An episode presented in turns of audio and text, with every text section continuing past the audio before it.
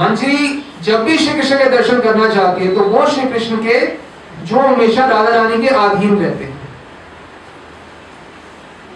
केवल कौन से श्री कृष्ण अधीन रहते हैं? सांद्रानंद रसघन मूर्ति। ये श्री कृष्ण के दर्शन हम चाहते हैं, नहीं तो हम किसी कृष्ण के, किसी विष्णु के कोई के दर्शन नहीं चाहते। अब आप कहेंगे कि भाई, दर्शन करा दो। दर्शन तो करा दो, पर पंद्रह वॉट के बल में हज़ार वॉट का वो डाल दिया जाएगा तो कहाँ से फट जाएगा बिल्कुल। तो सौ वॉट की कैपेसिटी नहीं है तो वो हज़ार वॉट कैसे सह सकता है? ये महाप्रेम है। महाप्रेम, वो प्रेम है जो श्री कृष्ण भी नहीं सह सकते, वो मूर्छित हो जाते हैं। तो ये सामान्य कलिय ये कैसे सह पाएगा? अपनी पावर को बढ़ाना होगा। पावर को बढ़ाए बिना काम नहीं होगा। जरा सा कोई कुछ कहता है तो वो हम सह नहीं सकते। जरा सा कोई कुछ कह देता है। हम तो सहा नहीं जाता। इतना हिमालय तक की उज्जैन हमारा मान और हमारा अहम है। कोई कुछ जरा सा कह दे। तो महाप्रेम कैसे सहोगे? जब तुम यहाँ किसी की एक पंक्ति नहीं सह सकते तो महाप्रेम कैसे सहोगे? यदि महाप्रेम प्राप्त करना है, राधा रानी का प्रेम प्राप्त करना है, यदि तो सहना पड़ेगा। सहज सहज बाड़े भक्ति। सहने से ही भक्ति बढ़ेगी। तरोर इवा सहिष्णुना, ये महाप्रभु की उक्ति है। बिना सहन किए प्रेम प्राप्त होने वाला नहीं है। अनेकों एग्ज़ाम आएँगे, परीक्षाएँ आएँगी सहन करने की। सब जो सह गया, उसे प्रेम प्राप्त हो जाएगा। जो नहीं सहा, उसे कभी कुछ प्राप्त नहीं होगा। जितनी मर्ज़ी माला घुमा ले। और जो राधे राधे जो भी कर सहज सहज बाड़े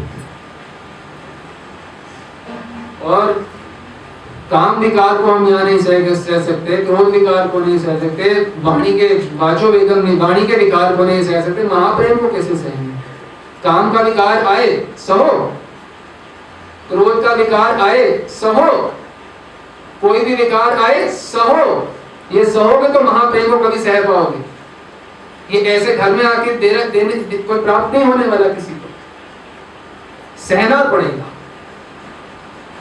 हम आपको उदाहरण बताते हैं। एक बार एक भक्त थे, जयदेव। वो एक एक भक्त के यहाँ गए। तो जब वापस आए तो उन्होंने कुछ सोने की अशरफियाँ देनी चाहिए। जब अशरफियाँ उन्होंने मना कर दिया फिर उनको ज़बरदस्ती दे दी वो वापस आ रहे थे तो राधा रानी राधा रानी आएँगे हमारे का। और वापस आ रहे थे तो एक चोर, चोरों का जो झुंड ठग थे, वो पास में आ गए, क्योंकि चोरों को सुगंध लग जाती है। किसके पास? पैसे हैं। तो जब चोरों को सुगंध लगी कि पैसे हैं तो उनके समक्ष आए। जब समक्ष आए तो उनको पता चल गया कि जो जो महापुरुष होते हैं ना, वो एक बार दर्शन आपको देखते हैं ना तो सब सिटी स्कैन हो जाता है। आपका जीवन, आपकी जीवनी सब एक क्षण में पता आपको अक्सर वार्ता करने की ज़रूरत थोड़ा है। वो सब स्कैन हो गया। बोलते कुछ नहीं। एकदम चुप। बालक बाल सब स्कैन सब हो जीवन जीवनी, बात नहीं करने इसलिए मौन रहते हैं महापुरुष। तो उन्होंने देखा कि पता चल गया, ये तो अशरफी के कारण आए हैं। तो अशरफिया उन्होंने कहा, भाई, हमारे किसी भगत ने अशरफिया दे दी, आप ले लो। हमारे तो किसी काम की है नहीं। तो उन ठगों ने अशरफिया तो ली साथ में थोड़े आगे गए तो सोचा कि ये ना हमें ऐसे अशरफिया देके आगे चल के हमें मरवाने वाला है। राजा को पकड़वा देगा, हमें मरवा देगा और हम जेल में जाएँगे। तो क्या करें? इसको मार दो।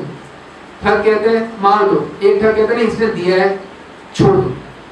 तो छोड़ दे बिल्कुल छोड़ो भी नहीं, पर अधमरा कर दो। इसके ना हाथ पाँव काट दो। परम, वो सिद्ध महात्मा है, हाथ पाँव काट दिए गए।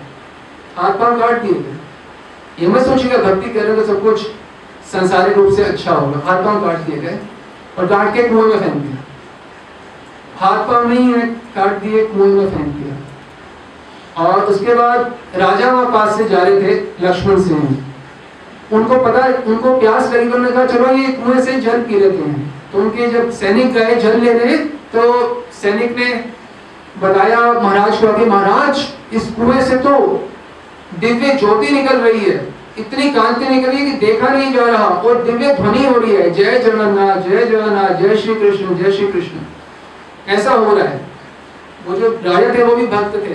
वो आए, उन्होंने देखा कि ये तो एक महापुरुष है, उनको निकाला। इतना तेजोमय स्वरूप। जय जगन्नाथ, जय श्री कृष्ण कर रहे हैं। निकाला और पूछा राजा ने कि हे महाराज, ये आपको क्या हुआ? तो हम सहनशीलता की बात बता रहे हैं। उन्होंने बोला, ए, मेरा बीमारी है मेरे घाव हो गए, बेहतर रहता है ऐसे। मेरे कुछ, ऐसे कुछ हुआ बेहतर रहता है, बीमारी में इतने सहनशील थे कि राजा को बताया भी नहीं कि किसी ने उनको मारा, पर राजा कोई बच्चे तो है नहीं। वो दुनिया चलाते हैं।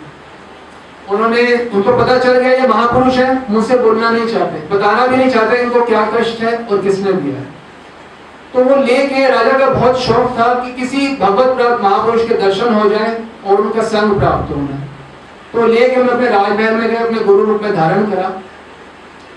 और यही उनसे जिज्ञासा करी कि महाराज, आप बताओ कि मेरी ठाकुर जी में भक्ति प्रतिक्षण कैसे बढ़ती रहे तो उन्होंने बोला कि भक्ति बढ़ने का एक ही सिद्ध साधन है। क्या है? आप संत सेवा करोगे तो संत सेवा करोगे तो श्री कृष्ण, संत ठाकुर जी तो दर्शन से पाते हैं, संत तो रसेंद्रियों से पाते हैं। तो राजा कोई कमी तो थी नहीं। तो रोज संत सेवा, बढ़िया सी, शुरू होनी शुरू हुई अशक्तियाँ साथ में दान दी जाती यश फैल गया इतने लोग। उन ठगों को भी पता चला कि भैया, बढ़िया खाने को मिलता है और अशरफियाँ साथ मिलती हैं। तो वो भी क्या किया? लाल पीले कपड़े डाले मुझे बड़े तिलक लगाए और पहुँच गए।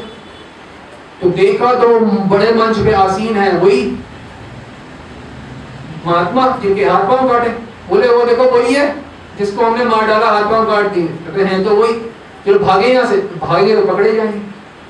महात्मा ने देख लिया था महात्मा ने देखा फिर, वो पास से जाकर महात्मा ने ऐसे किया कि ऐसे ना पहचान नहीं रहे, जयदेव जी। इन्होंने देखा देखा कर दिया। और राजा को जब आगे चले गए, राजा को बुला के बोला, ये जो ये जो आए ना चार लोग, इनकी ऐसी खातिर करना, ऐसी खातिर करना जो आज तक किसी महात्मा की ना की हो। ये हमारे विशेष जन है। हमारे जैसा कोई होता तो क्या बोलता? ए राजा, तुम शिष्य, इधर आओ, मैं तुम्हें बताता हूँ। इसको, इन्होंने मेरे हाथ पाँव तो तिल तिल के मारना है। ये बोलते तो कितने सहनशीलता की मूर्ति है। ना कुछ बोला और ये बोल रहे कि उनको और अच्छे से उनकी सेवा करो जो आज तक किसी की नहीं की गई हो। जो अपकार करते हैं, उनका भी उपकार करते हैं महात्मा। इसलिए उन्हें साधु कहा जाता है। और साधुओं को ही भगवत प्राप्ति होती है। संसारियों को नहीं। राजा अम्बरीश इतने बड़े राजा हैं। पर वो साधु हैं, संसारी नहीं है। पृथ्वी के राजा हैं, चक्रवर्ती सम्राट हैं, पर वो संसारी नहीं है। वो साधु है। जो सहनशीलता रखता है, भगवान परम अनुराग रखता है, उसी को भगवत प्राप्ति होती है। तो फिर उनको अच्छे से खिलाया पिलाया, वो बोल रहे हमें जाना है, हमें जाना है। उनको तो डर लगेगा इसे पकड़े गए तो राजा आके बोलते महाराज जी, आपने जिनका बोला सेवा करना, वो बार बार कहने हमें जाना है। ठीक है उनको कष्ट ना हो उनको जाने। तो फिर अच्छे से भर के धन, सामग्री पूरे उनके जितना दो लोग उठा सकते हुए अपने सेवकों को दिया, वो लेके चले गए। तो इससे आप ये समझिए कि कितना आवश्यक है सहनशीलता। कितना आवश्यक है। कुछ बताना नहीं। कभी मुँह से कुछ बोलना नहीं है किसी के बारे में। सहन, जिसका सहना स्वभाव हो गया है उसे ही भगवत प्राप्ति होती है। स्वभाव हो गया। कोई भी कुछ कहता है, थोड़ा सा कोई बोल हमारे मान को ठेस पहुँचा दे हम आग बबूला हो जाते हैं। तो ऐसे भगवत प्राप्ति होगी कौन सा वहन है? सहत सहत बाड़े शक्ति। हम सहन कोई अच्छा बोले तो सहन करना है, कोई खराब बोले तो सहन करना है। क्योंकि सहन नहीं कर रहे, इसका मतलब है कि आपकी संसार में महत्व बुद्धि है, भगवान के प्रति महत्व बुद्धि नहीं है। तो महत्वपूर्ण नहीं है, तभी तो सहन नहीं कर रहे। आप बोलते वो बहुत महत्वपूर्ण है तो भगवान इनका, ये तो रस स्वरूप इनका। वो ज़्यादा महत्वपूर्ण बात है करके उससे मुझे कह दिया उससे मुझे बुलाया नहीं। इनको ये सेवा मिली, मुझे नहीं मिली, कितनी महत्वपूर्ण बात है।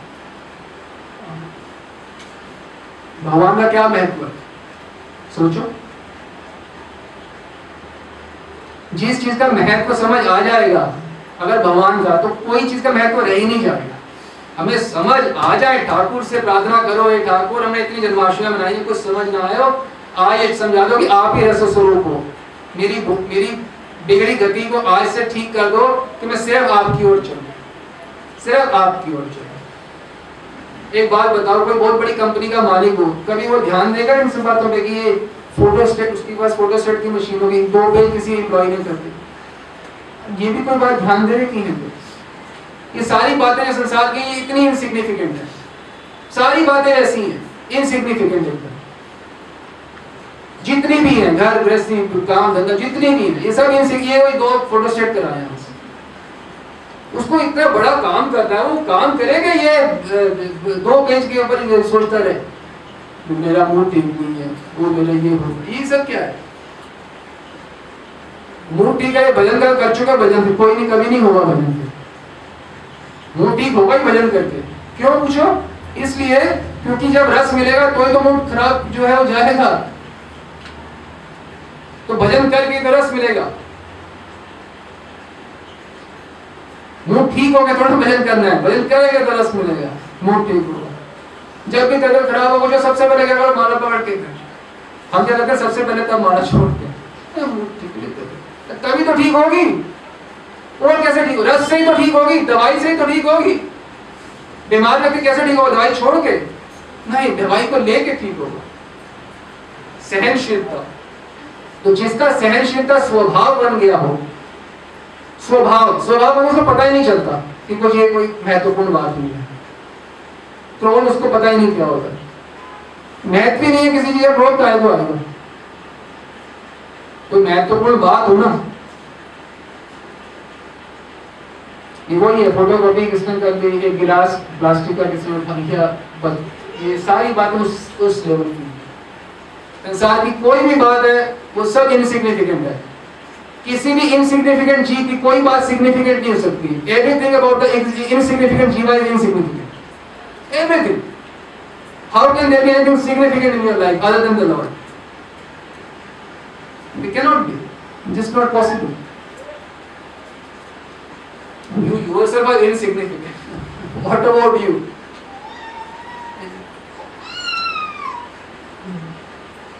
अब एक अंग्रेज़ी में कहावत है we boil at different degrees we boil at different degree नहीं, भक्त doesn't boil at all a devotee never boils.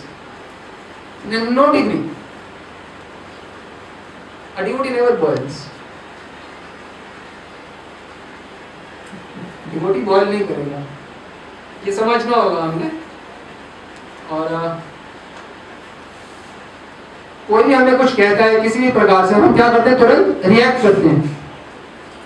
React अरे, ये कोई भक्त के लक्षण थोड़े रिएक्ट करना। भक्त का लक्षण होता है, जितना आज तक उपदेश प्राप्त हुए हैं, शास्त्र पढ़े हैं, उसको हृदय में धारण करके फिर रिएक्ट करना, किसी भी परिस्थिति में। किसी भी परिस्थिति, कोई भी कार्य कर रहे हैं, उस सारे को धारण करके कभी धर्म से तत्व निहितम गुहाएँ वो संतों के हृदय में धर्म को धारण करके कार्य कर हम वो बिना भगवान श्री कृष्ण के उपदेश को धारण किए, कार्य करते हैं। तो विनिश्चित जो रिएक्शन करता है, उसको रिएक्शन मिलता है। माने पुनः जन्म होते हैं। अच्छी तरह ज्ञान के आधार पर जितना ज्ञान भगवत ज्ञान प्राप्त हुआ है, क्या? अनासत्व के कर्मण्यवाधिकार ये यथा माँ प्रपद्यन्ते हम्म। यथा इच्छसी तथा गुरु किंचित ये सब धारण करके कोई भी कार्य करते हैं। तो रिएक्शन नहीं है। वही बॉयल एट डिफरेंट डिग्रीज उदाहरण के तौर पर बताएँ कि जैसे किसी का नाम मान लो वरुण है तो वरुण रिएक्ट कर सकता है, पर विनोद दास नहीं। क्यों? क्योंकि विनोद दास तो विनम्रता की मूर्ति। अगर वो रिएक्ट कर रहा है तो फिर वो कुछ फिर वो वरुण है। अगर सुभद्रा है तो बिल्कुल अनासक्त है सुभद्रा दासी सविता है तो फिर वो संसार से होगा। सबसे ज़्यादा बोलोगे, बात तो ठीक है, हम रिएक्ट कर देते हैं। तो सबसे आसान तरीका क्या है कि हम रिएक्ट ना करें? ये है मूल बात इसका ये है कि धन्य भाग बनाएँ। हर क्षण फुर्सत ही नहीं है किस बात से? धन्य भाग बनाने से। हम अपने भाग धन्य मान रहे हैं कि मैं कितना सौभाग्यशाली हूँ कि मुझे राधा कृष्ण की उपासना प्राप्त हुई। कितना सौभाग्यशाली हूँ। कितना सौभाग्यशाली हूँ। उनकी मुस्कन के बारे में मैं सुन पा रहा हूँ। राधा रानी राधा रानी श्री कृष्ण जन्माष्टमी ये दर्शन कर पा रहा हूँ, अभिषेक के दर्शन कर पा रहा हूँ, ये रस कथा सुन पा रहा हूँ, ऐसी परंपरा में जुड़ा हुआ हूँ, ऐसी उपासना मुझे प्राप्त है। तो मैं अपने भाग बनाने से मुझे फुर्सत होगी अगर मुझे ये बात समझ आ जाए कि मुझे प्राप्त क्या है? तभी तो महापुरुषों को वो अनासक्त क्यों होते हैं? उनको पता उन्हें क्या प्राप्त हो चुका है। मुझे क्रोध आ रहा है, या और लालच है, या सहन नहीं होता कुछ। जरा सा मान को ठेस पहुँचने की आशंका हो, व्यक्ति वहाँ जाना बंद करे। हमारा मान को ठेस पहुँचे। इसीलिए तो तुम भक्ति में आए जहाँ मान को ठेस पहुँचे, वहीं जाना चाहिए। क्योंकि जब तुम्हारा ऑपरेशन नहीं हुआ तो राधा कृष्ण के लायक नहीं बनेंगे। कभी भी कोई बात हो तो कभी कुछ कहो मत। देखो, राधा राधा रानी के चरणों के बहुत नज़दीक आ चुके हो। उन्हीं चरणों के जिन चरणों की शरण श्री कृष्ण ने ग्रहण करी है, उन्हीं चरणों के बहुत नज़दीक आ गए हो। अब अपने आप को संभाल लो। अपने धन्य भाग बनाओ। क्रोध मत करो। हर समय धन्य भाग बनाओ। हर समय। अपने मोबाइल पे डालना है तो घंटे भर में बजता रहे कितने धन्य भाग भूल जाते हैं ना। जी का स्वभाव क्या है? जो याद रखने की चीज़ है उसे भूल जाओ, वो जो भूल रखने की सारी चीज़ें उनको हमेशा याद रखे रखो। इस संसार में कुछ भी याद करने योग्य नहीं है, उसको हमेशा याद रखना। और जो संसार में भूलने योग्य है, उसको हमेशा याद रखना। और जो याद करने योग्य राधा रानी की मुस्कान है, हमारे कितने भाग्य है जो हमें ये ये उपासना प्राप्त हुई। अगर ये बात हमको बस इतनी सी बात समझ हमें क्या प्राप्त हुआ है? तो हम कभी किसी में दोष सृष्टि नहीं करेंगे। अब सहना हमारा सुना, क्योंकि सहना ही कुछ नहीं है। दो पेपर फोटोस्टेट करवाए हैं कुछ भी, सर। सहना कुछ नहीं है।